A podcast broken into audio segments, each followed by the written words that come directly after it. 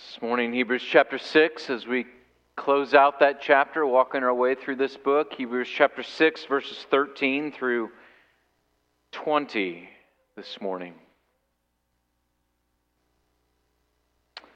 1004 in your Pew Bible. And let's pray before we read uh, verses 13 through 20 together this morning. Let's pray.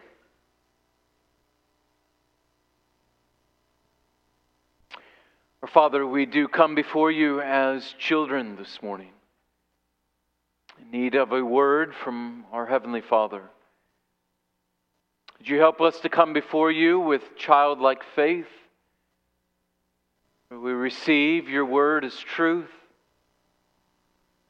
We know that when we have left this place, that you, Father in heaven, have spoken to us.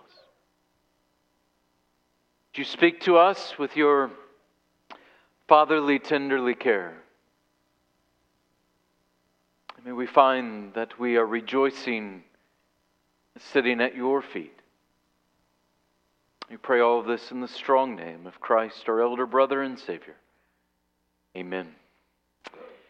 Hebrews chapter 6, verses 13 through 20. This is the holy, inerrant, sufficient Word of God. For when God made a promise to Abraham, since he had no one greater by whom to swear, he swore by himself, saying, Surely I will bless you and multiply you. And thus Abraham, having patiently waited, obtained the promise. For people swear by something greater than themselves, and in all their disputes, an oath is final for confirmation. So when God desired to show more convincingly to the heirs of the promise the unchangeable character of his purpose, he guaranteed it with an oath. So that by two unchangeable things, in which it is impossible for God to lie, we who have fled for refuge might have strong encouragement to hold fast to the hope set before us. We have this as a sure and steadfast anchor of the soul, a hope that enters into the inner place behind the curtain, where Jesus has gone as a forerunner on our behalf, having become a high priest forever after the order of Melchizedek. Though the grass withers and the flower fades, the Word of God is forever. Thanks be to God. Amen.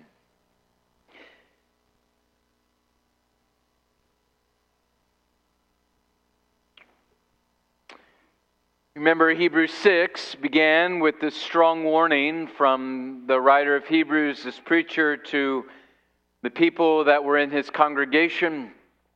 And after he's given that strong warning, now he's going to follow up with, with the offer of hope, great hope. And when he thinks about hope, his mind turns to the great patriarch of the faith, to Abraham.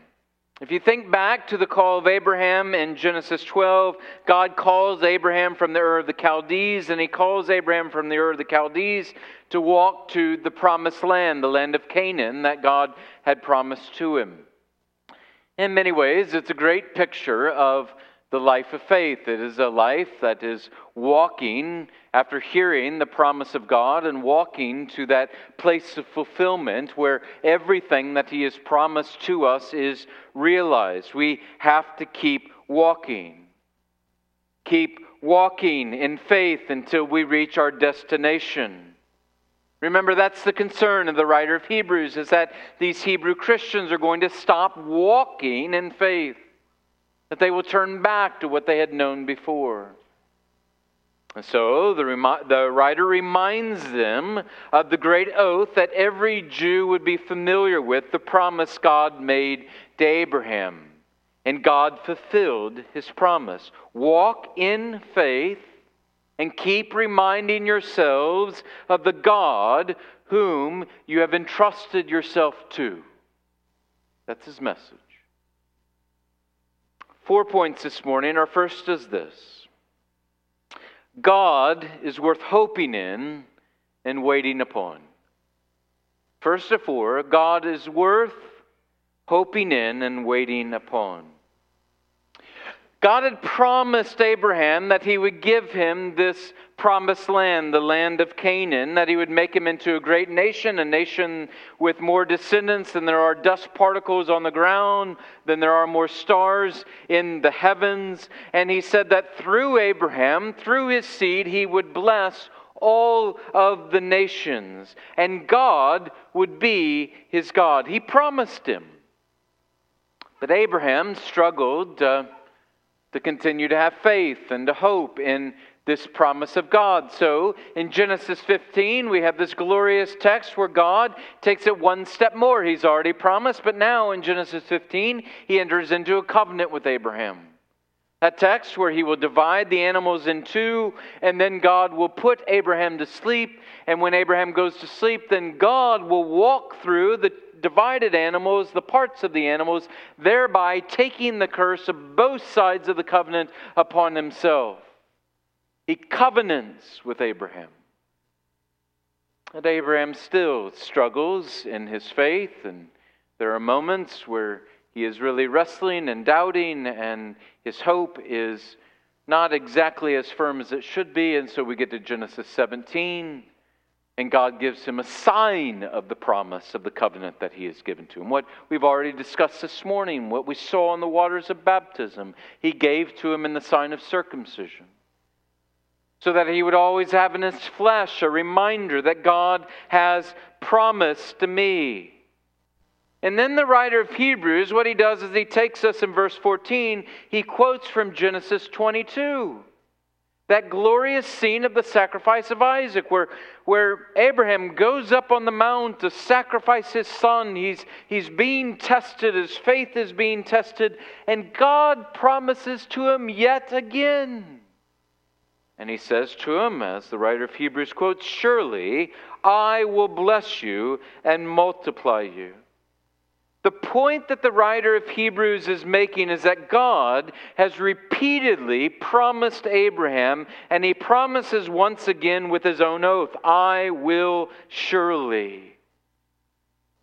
Now, even then, Abraham did not immediately see all of these different promises from God fulfilled. He lived for decades upon decades waiting for it, as the writer says, having patiently waited.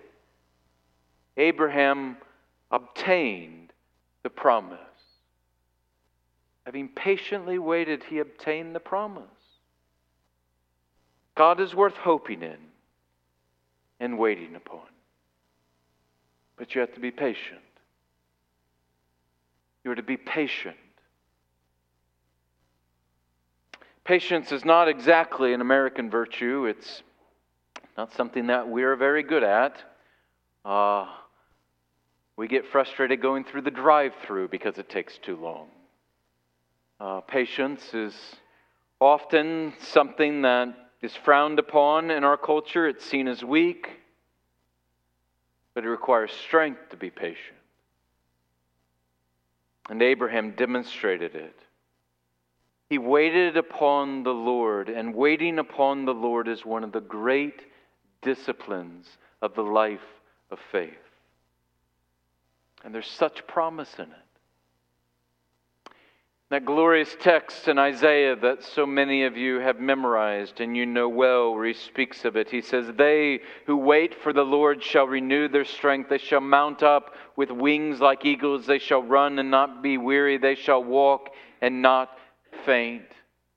Be patient. Wait for the Lord. Why wait upon the Lord? Because he's worthy of trust. He's worthy of waiting upon. That leads to our second point this morning. What God promises, God fulfills. What God promises, God fulfills. The writer of Hebrews is going to work this out by pressing in on the fact that you and I, we make all kinds of promises. We live lives of promises in our relationships with other human beings. He's taking stock of that in verse 16. We make promises with friends and our children and our parents and our spouses. We have stated and we have unstated promises with neighbors and with coworkers and our boss and our teacher and our fellow students in the classroom. And at times we find that we need to, to take that promise that we've made and take it one step further. And so we will take some kind of oath or we will take some kind of vow before one another. We will swear on something that is greater than us, as the writer says. And so we may place a Bible in our hands and place our hand on the Bible, or we may go to a notary of the, of the Republic and go to that notary who is somehow has some trustworthiness by the society that we live in, and they will stamp whatever it is that we are writing our name on and signing and say, ah, they're trustworthy. They said this before me, and I saw it.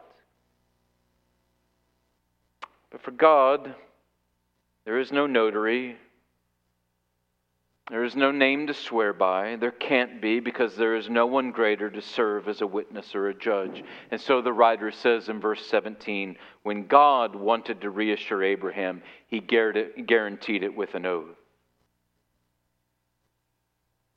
told my kids over the years, uh, probably more times than they want to hear, that uh, you have to be a person of your word.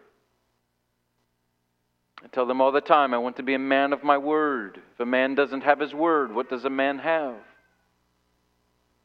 And yet, there are times where I have made promises to my children. And there have been circumstances that have arisen that didn't allow me to fulfill this or that promise. And I can hear them saying, Oh, but Dad, you said. And I have to shamedly ask for their forgiveness. I, I did say that. But this or that circumstance prevented me from delivering on it. But God never does. He's never surprised. His word is never in jeopardy by circumstances outside of his control. Nothing takes his word from him. What God promises, God fulfills. The writer's point is this Abraham obtained the promise, so you will obtain the promise. He says in verse 18, God cannot lie.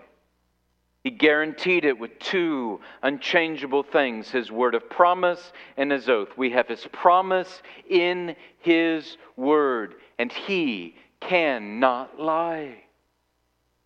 Have it.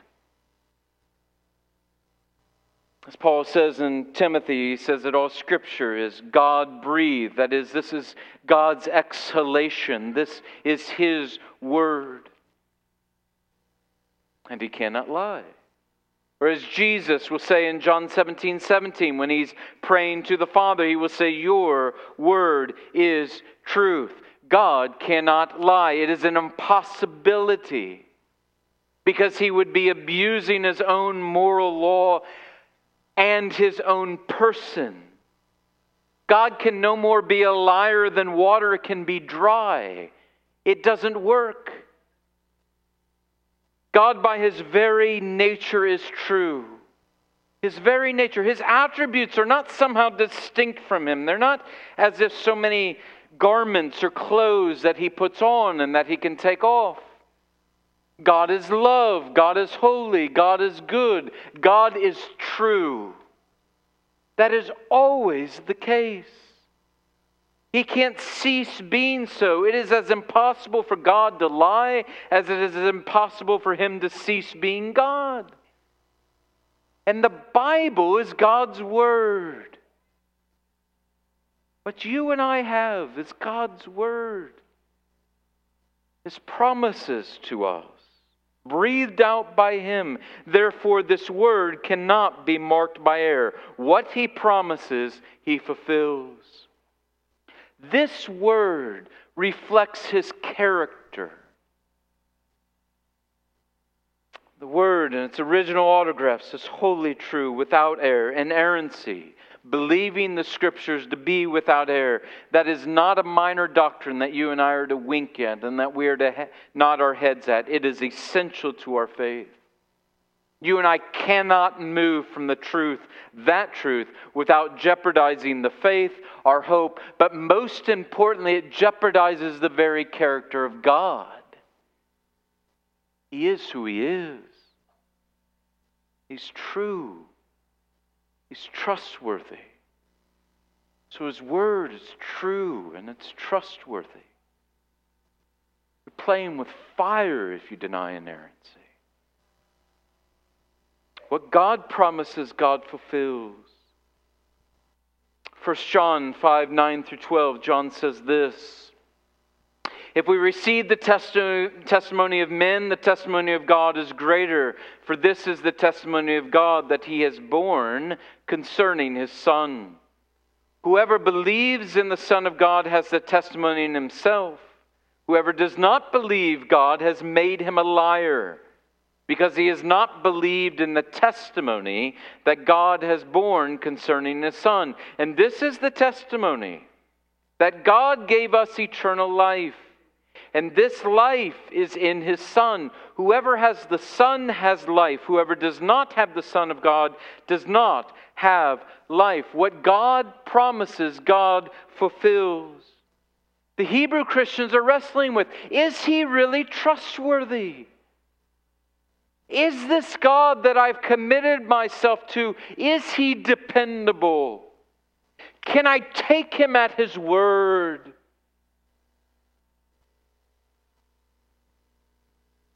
What do you think? Really, what do you think? What do you depend upon? What do you actually believe? Because we're all depending upon something. Everyone in this world. We're depending upon something. We depend upon family, believing they will support us till the end of our days. Or depend upon friends, thinking they will always love us. Or we depend upon money, thinking Ah, it will help to get us out of the jam and just make us a little more happy. We depend upon our looks, our charm, our ability to speak or lead or befriend. But here's the reality. As economies collapse, family dies, friends betray, money disappears, looks fade, none of them are solid ground. Rain comes, waters rise, and shaky foundations wash away. None of them are ultimately dependable. And that leads to our third point, or the third point of the writer of Hebrews. There is only one sure and steadfast anchor of the soul. Only one sure and steadfast anchor of the soul. Verse 19 We have this as a sure and steadfast anchor of the soul, a hope that enters into the inner place behind the curtain where Jesus has gone as a forerunner on our behalf. The curtain, of course, a reference to the Holy of Holies in the tabernacle or the, or the, temple. Jesus has gone beyond the curtain, He has gone into the Holy of Holies. Here, our Savior has gone before us. He is the only sure and steadfast anchor of the soul. He alone anchors hold. An anchor holds whether it is calm or whether it is turbulent. It doesn't change with the seasons like friends or money or family or position. It is sure and it is steadfast. But what I want you to notice especially is that Jesus is not generally an anchor. He's not just kind of generally an anchor out there for everybody. No, he's very clear. He says in verse 18, We who have fled for refuge might have strong encouragement to hold fast to the hope set before us. Those who have fled to God as a refuge, who have turned to Christ as Lord and Savior, turned to Him in faith for their salvation, they have a strong anchor. Has Christ entered on your behalf? Has he entered on your behalf? Has he gone as a forerunner for you? Or to think of that passage that we just quoted from 1 John 5 Do you have the Son? And this is the testimony that God gave us eternal life, and this life is in His Son. Whoever has the Son has life. Whoever does not have the Son does not have life. There's an old Scottish story that is told about a, a young boy that he was orphaned when he was very young. His parents died when he was a young age, and so his grandfather took him in, and his grandfather was a shepherd, and so the grandson became a shepherd. The grandfather was also a Christian, and so he taught his grandson the, the beauty of having the good shepherd as a Savior and Lord. How wonderful it is. And he taught him that, that famous 23rd Psalm. He taught him especially the opening line of that psalm by taking his little little boy's hand and he said, Let me teach you the psalm. And he taught him with his five fingers, The Lord is my shepherd. The Lord is my shepherd. Five words, five fingers. And the story goes is that there was a day that the little grandson was out shepherding the sheep, and all of a sudden a blizzard came out of nowhere and and descended upon him and the sheep. And so the grandfather bundled up and he went outside to go try and find his grandson. But the storm was so horrific and the winds were so howling that he turned around and he went back into the cabin and he had to spend an entire night there in anxiety worrying about whether his grandson was going to make it through the night. Finally, the morning came and the snow had stopped, and so the grandfather bundled up and he went outside to find that boy. He trampled through the snow and he found him. And when he found him, he found him frozen to death. And the grandfather bent down to pick up this grandson. And as the story goes, Scottish fathers have told their sons for generations, as the grandfather picked up his son, he noticed that his hands were in an odd configuration. And that his grandson had taken his right hand and he was gripping the fourth finger on his left hand.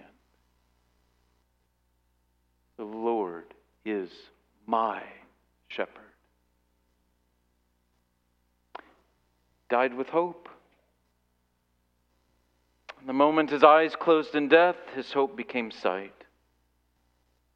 Jesus said, Whoever believes in me, though he die, yet shall he live. And everyone who lives and believes in me shall never die. That's the promise. We have a true and lasting hope. There is a sure and steadfast anchor of the soul. When God speaks of himself throughout the scriptures, it is often he speaks of himself the same way. He will say, I am the God of Abraham and the God of Isaac and the God of Jacob. He says those words to remind his people over and over, even as we're reminded in the waters of baptism this morning, that he is a covenant keeping God. This is who I am. In fact, when he sends Moses down to Egypt to bring his people out, and he says, They are going to ask you, Moses, who sent you? And when I you go to them and they say, Who sent you? Moses, you are to say them, say this to the people of Israel: The Lord, the God of your fathers, the God of Abraham, and the God of Isaac, and the God of Jacob, has sent me to you. He's reminding them.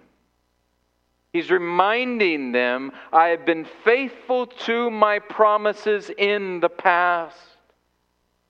God did not give up on his promises to Abraham, he fulfilled them. Did he fulfill his promises to Abraham, the writer of Hebrews is asking you and I? Did he fulfill them to Abraham? And we could go on. Did he fulfill them to Isaac? Did he fulfill them to Jacob? Did he fulfill them to Moses? Did he fulfill them to David? Did he fulfill them to Israel? As he was true in the past, so he will be true in the present and the future.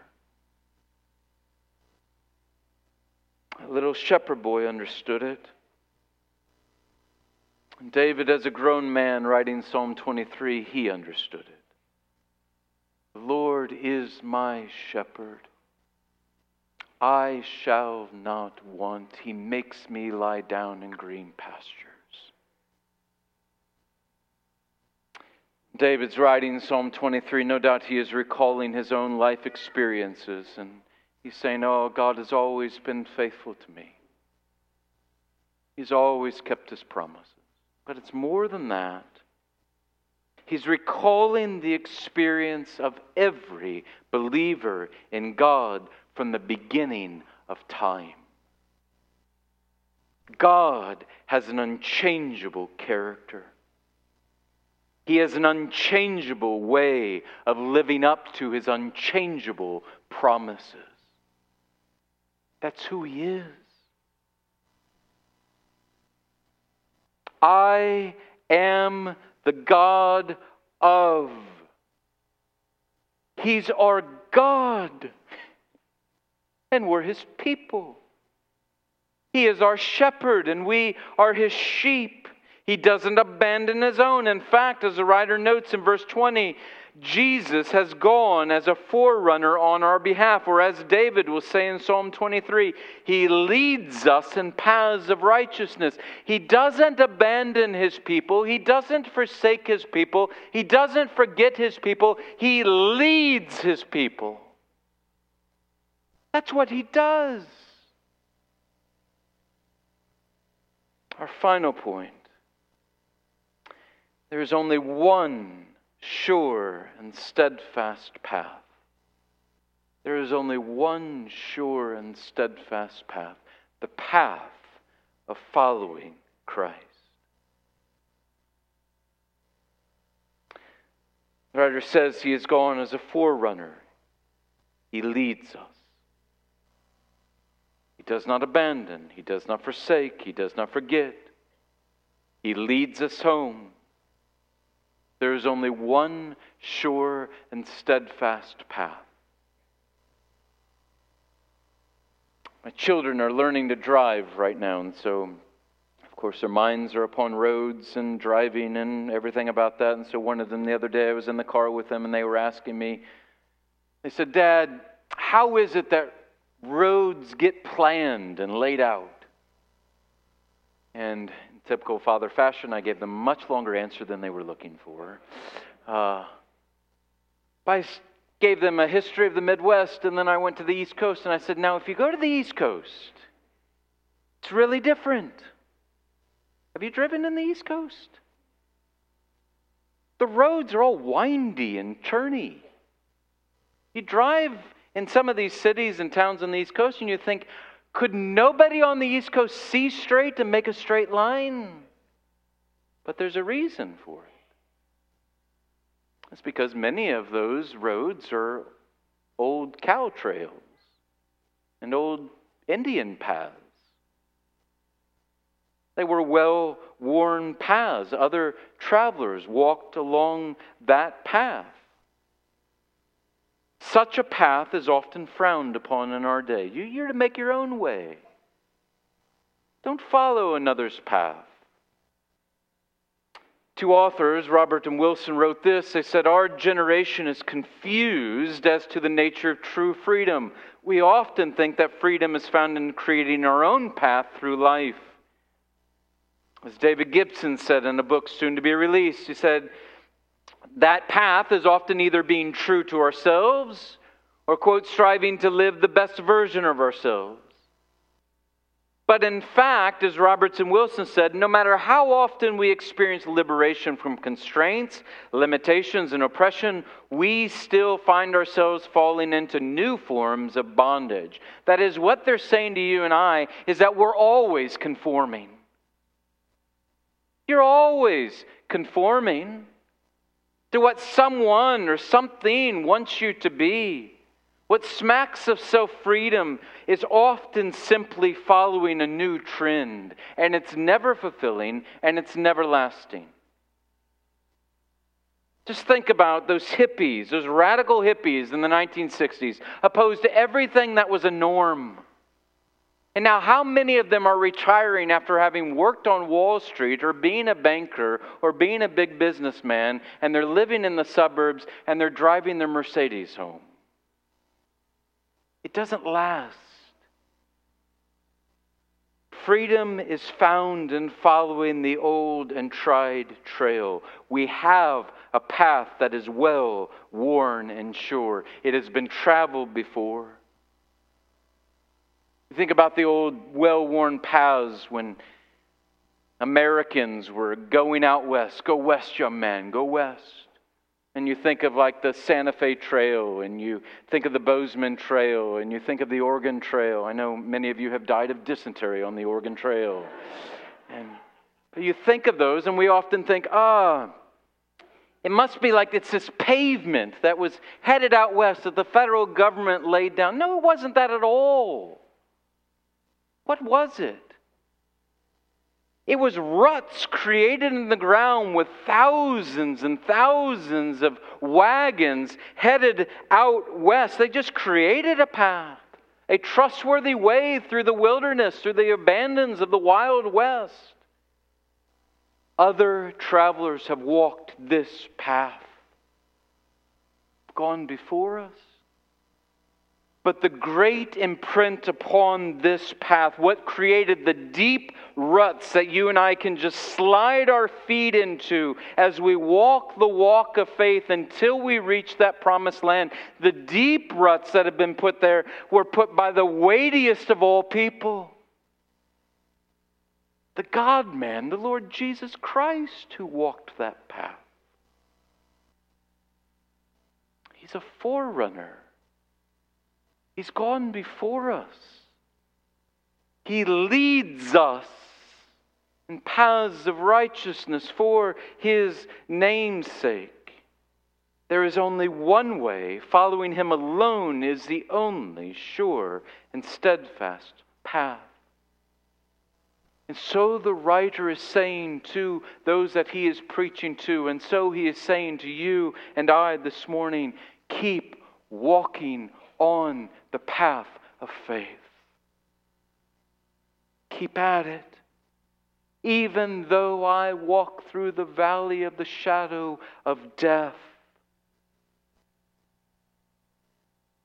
keep walking.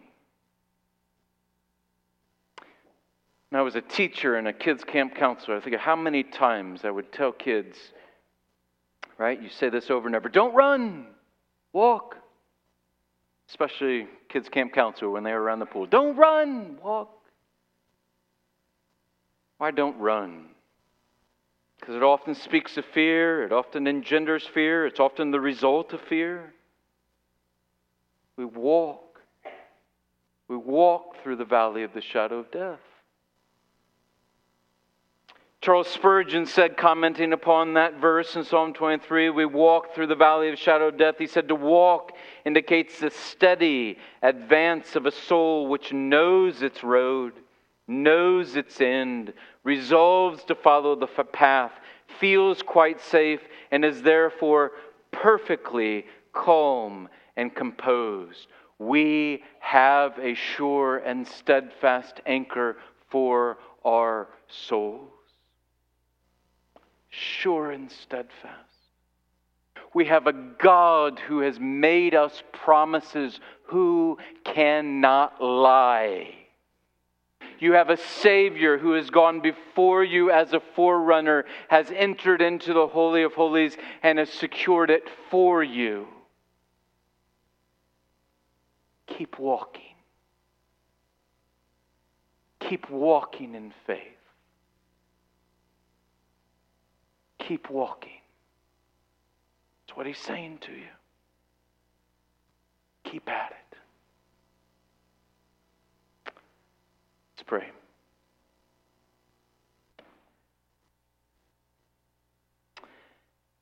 Our Father, we give you thanksgiving this morning. for granting us such a great salvation. We're so undeserving. That you've given us an eternal hope will be realized one day as our eyes close in death or our Savior returns. What a gracious and kind God you are. Keep our feet on the path.